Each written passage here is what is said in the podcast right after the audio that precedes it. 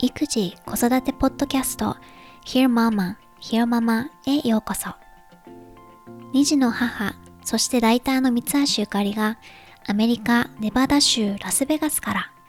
海外の育児・子育てにまつわる情報をお伝えする本音を大事にしたポッドキャストです。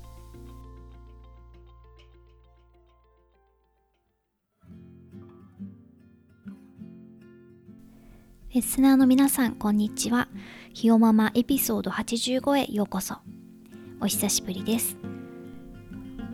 今週のラスベガスは暖かくて最高気温は28度とかなんだけれど家の中はどうも寒いのでホットココアを飲んで温まりながら収録していますいろいろ種類があるんだけれどあの Trader Joe's っていうこっちのスーパートレジョで買った箱入りのココアがあんまり甘くなくておすすめです。こっちに住んでる方は。試してみてください。今回は図書館でたまたま見つけた Chicken Soup for the Mother's Soul という一冊を選んでみました。日本語だと心のチキンスープとかってなんのかな？うん。えっと、すごく昔それこそ私が学生だった頃にアメリカでめっちゃブームになってで以来いろんなバージョンが出ているみたいです。お母さんの心のためのチキンスープ。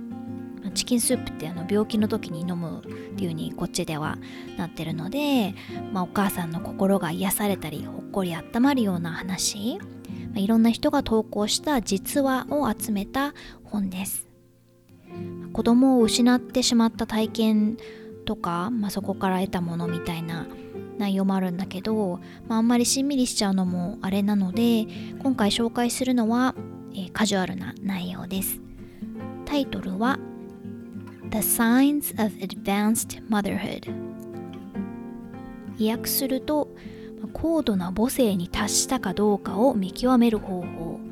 みたいな感じかな。違う次元の母性に達したことがわかる signs 印がリストされてます、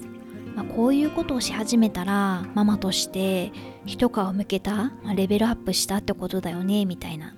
まあ、全部じゃないけれどリストの一部を紹介します。ま、ママによってあこれあるあるだったりいやそれはないよっていう感じかもしれないけどまあ面白いかなと思って。では原文とともに紹介します。Maybe it starts when you realize rock concerts give you a headache, or that you're offering to cut up other people's food, or you catch yourself ending a discussion with, Because I'm the mother, that's why. You've reached a new level of motherhood.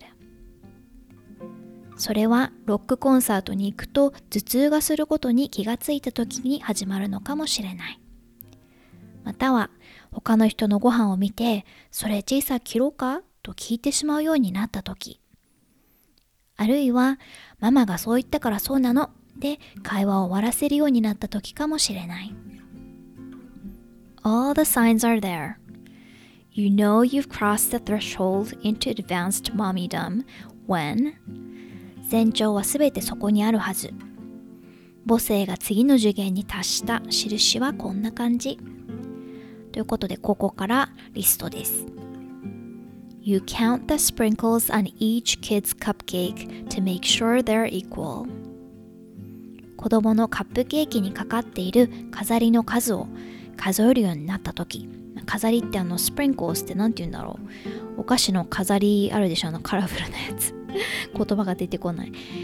をまあ喧嘩にならないように同じか数えるようになった時。You have time to shave only one leg at a time. シャワーに入っても片方の足しかシェイブ、剃ることができないとき。You hide in the bathroom to be alone. 一人になるためにトイレに隠れるようになったとき。Your child throws up and you catch it. 我が子が吐き出したものを手で受け止めてしまうようになったとき。Someone else's kid throws up at a party and you keep eating パーティーで誰かの子供が入っているのを見てそのまま食べ続けるときこれ笑っちゃった You hope ketchup is a vegetable because it's the only one your child eats 子供がそれしか食べないからケチャップは野菜だといいなと切に願うとき You fast forward through the scene when the hunter shoots Bambi's mother. 映画バンビでママジカが撃たれるシーンを早送りするようになった時 You can't bear to give away baby clothes. It's so final. 今度こそ最後という気がして赤ちゃんの頃の洋服を手放せない時 You stop criticizing the way your mother raised you. 自分の母親の子育てを批判しなくなった時 You use your own saliva to clean your child's face. 子供の顔を自分の唾できれいにするようになった時 You say at least once a day, I'm not cut out for this job. But you know you wouldn't trade it for anything. 母親業について。一日一回は私って本当に向いてないと言いつつもそれをどんな条件を出されても変えたくない時。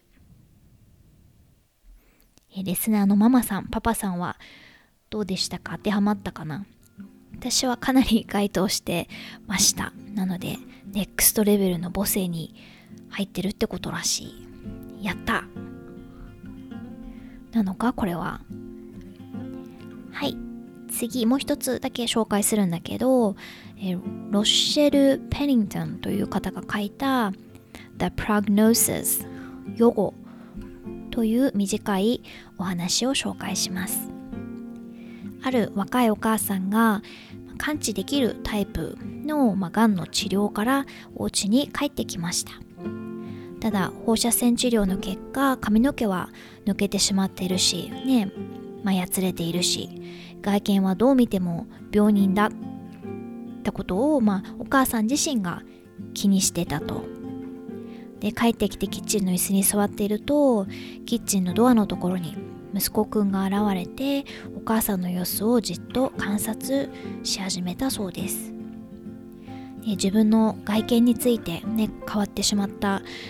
あのー、姿について息子にこう説明しようと思って頭の中で何度もリハーサルした内容を話し出すと息子くんはお母さんの膝に座りに来てただこうお母さんの胸に頭をうずめてじっとしていました His mother was saying And sometime, hopefully soon, I will look the way I used to, and then I'll be better. お母さんはこう言いました。いつかきっと近いうちに前みたいな見た目に戻ってその頃には元気になってるからね The young child sat up thoughtfully. With a six year old frankness, he simply responded, Different hair, same old heart. 幼い子供は主由深く起き上がると6歳児ならではの率直さで違う髪型同じ心とだけ返しました。His mother no longer had to wait for some time, hopefully soon, to be better. She was. 録音後期お久しぶりです。ゆかりです。いつも通りバタバタしているうちに2021年も11月になってしまいました。まあ、10月は一言で言うと家族全員で風邪病気と戦った1ヶ月だったかな。でまあこれ前回のエピソードでも同じ話をしてたと思うのでうん。でキッズのねどっちかがもらってきてお互いに移してで子供が良くなった頃には親がね病気になってみたいな。で、まあ、風邪とか何らかでお休みすることが結構多いので、まあ、次男くんは週3で通っているんだけれど、本当週5にしとけばよかったかなって 思ってます。ね、今回の風邪は丸1週間お休みしたしなんか祝日とかいろいろ学校のイベントで学校がなかったりするから結構なんか半分ぐらいしか行ってないような気がするでちなみに今回は次男くんは英語で ear infection 日本語だと中耳炎でいいのかな？もう重なってもう熱とか咳とか症状がかなり重くてお医者さんに連れてきました。であまりにも辛そうだからの先生が抗生物質を注射してくれてそしたら翌朝起きたら熱はもうすっかり下がってて、うん、ほっとしたんだけどもで旦那さんはこの注射のことを The Big Gun というふうに表現してました。直訳すると、まあ、大きな銃だけれど The Big Gun で、まあ、奥の手という意味なのね。で本来なら、まあ、液体の抗生物質を飲むことになるはずをこの The Big Gun をもらったので一気に症状が軽くなった感じ。本当に良かったって感じです。で次男くんはね普段はなんかもうちょっと静かにしてくれるかなってあの言葉を選ぶと 賑やか。言葉を選ばないと、まあ、うるさい感じなので そんな元気っ子がぐたっとしてるのは本当に心配で。でお兄ちゃんは幸いにもお熱は多分2日くらいで下がったからよかったんだけどもう次男くんは呼吸するのも大変そうで横になってるのも辛そうだから夜はあの大きなクッション無印で買ったやつなんだけどにこう私が4日かって次男くんを立てだけにして寝かせるみたいなことをしてなんとかこの1週間サバイブしたって感じです。ね。と母ちゃん父ちゃんよく頑張った。と風トークはまあこれくらいにして最近のその他の出来事は、うん、先週に久しぶりにお友達のところでプレイデートをしました。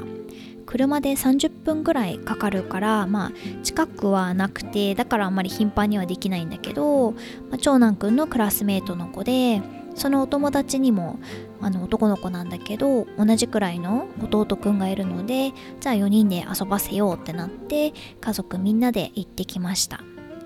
でこの日はネバダデイという祝日でラスベガスがあるネバダ州の祝日らしいです、ね、でも子供たちが集まるとお世話しやすいよね。そもそもお兄ちゃんたちは、まあ、部屋を散らかしながら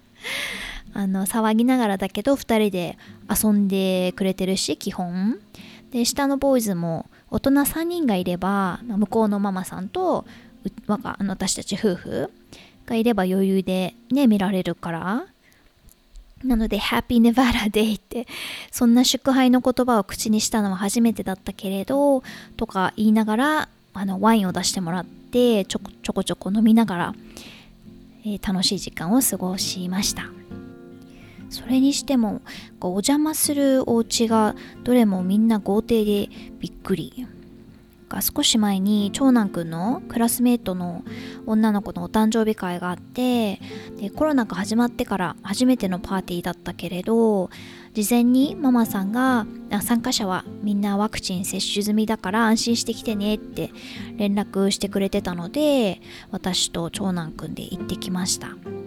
でそのうちもあのプレイデートしたお家と一緒でお庭に広い芝生とプールがあって見晴らしも良くてバーベキューもできるようになっててみたいな、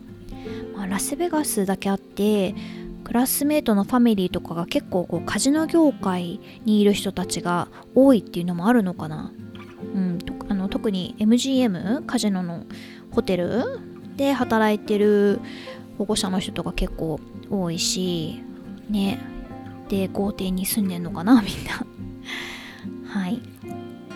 あとこのお誕生日の招待をメールでもらった時になんかバースデーガールのママさんがプレゼントはいらないから手ぶらで来てね。プレゼントをくれる場合は物ではなくてこの慈善団体に寄付してくださいっていう風にあに書いてくれてたのね。で物その子供がすぐに飽きちゃうおもちゃねが大量に増えちゃうのは嫌だって気持ちはわかるから一緒に誕生会に行ったママ友さんと、まあ、ここはママの希望を尊重しようって言って本当に手ぶらで行ったのね。そしたらなんかみんな結構プレゼントを持ってきててああやられたって感じでした。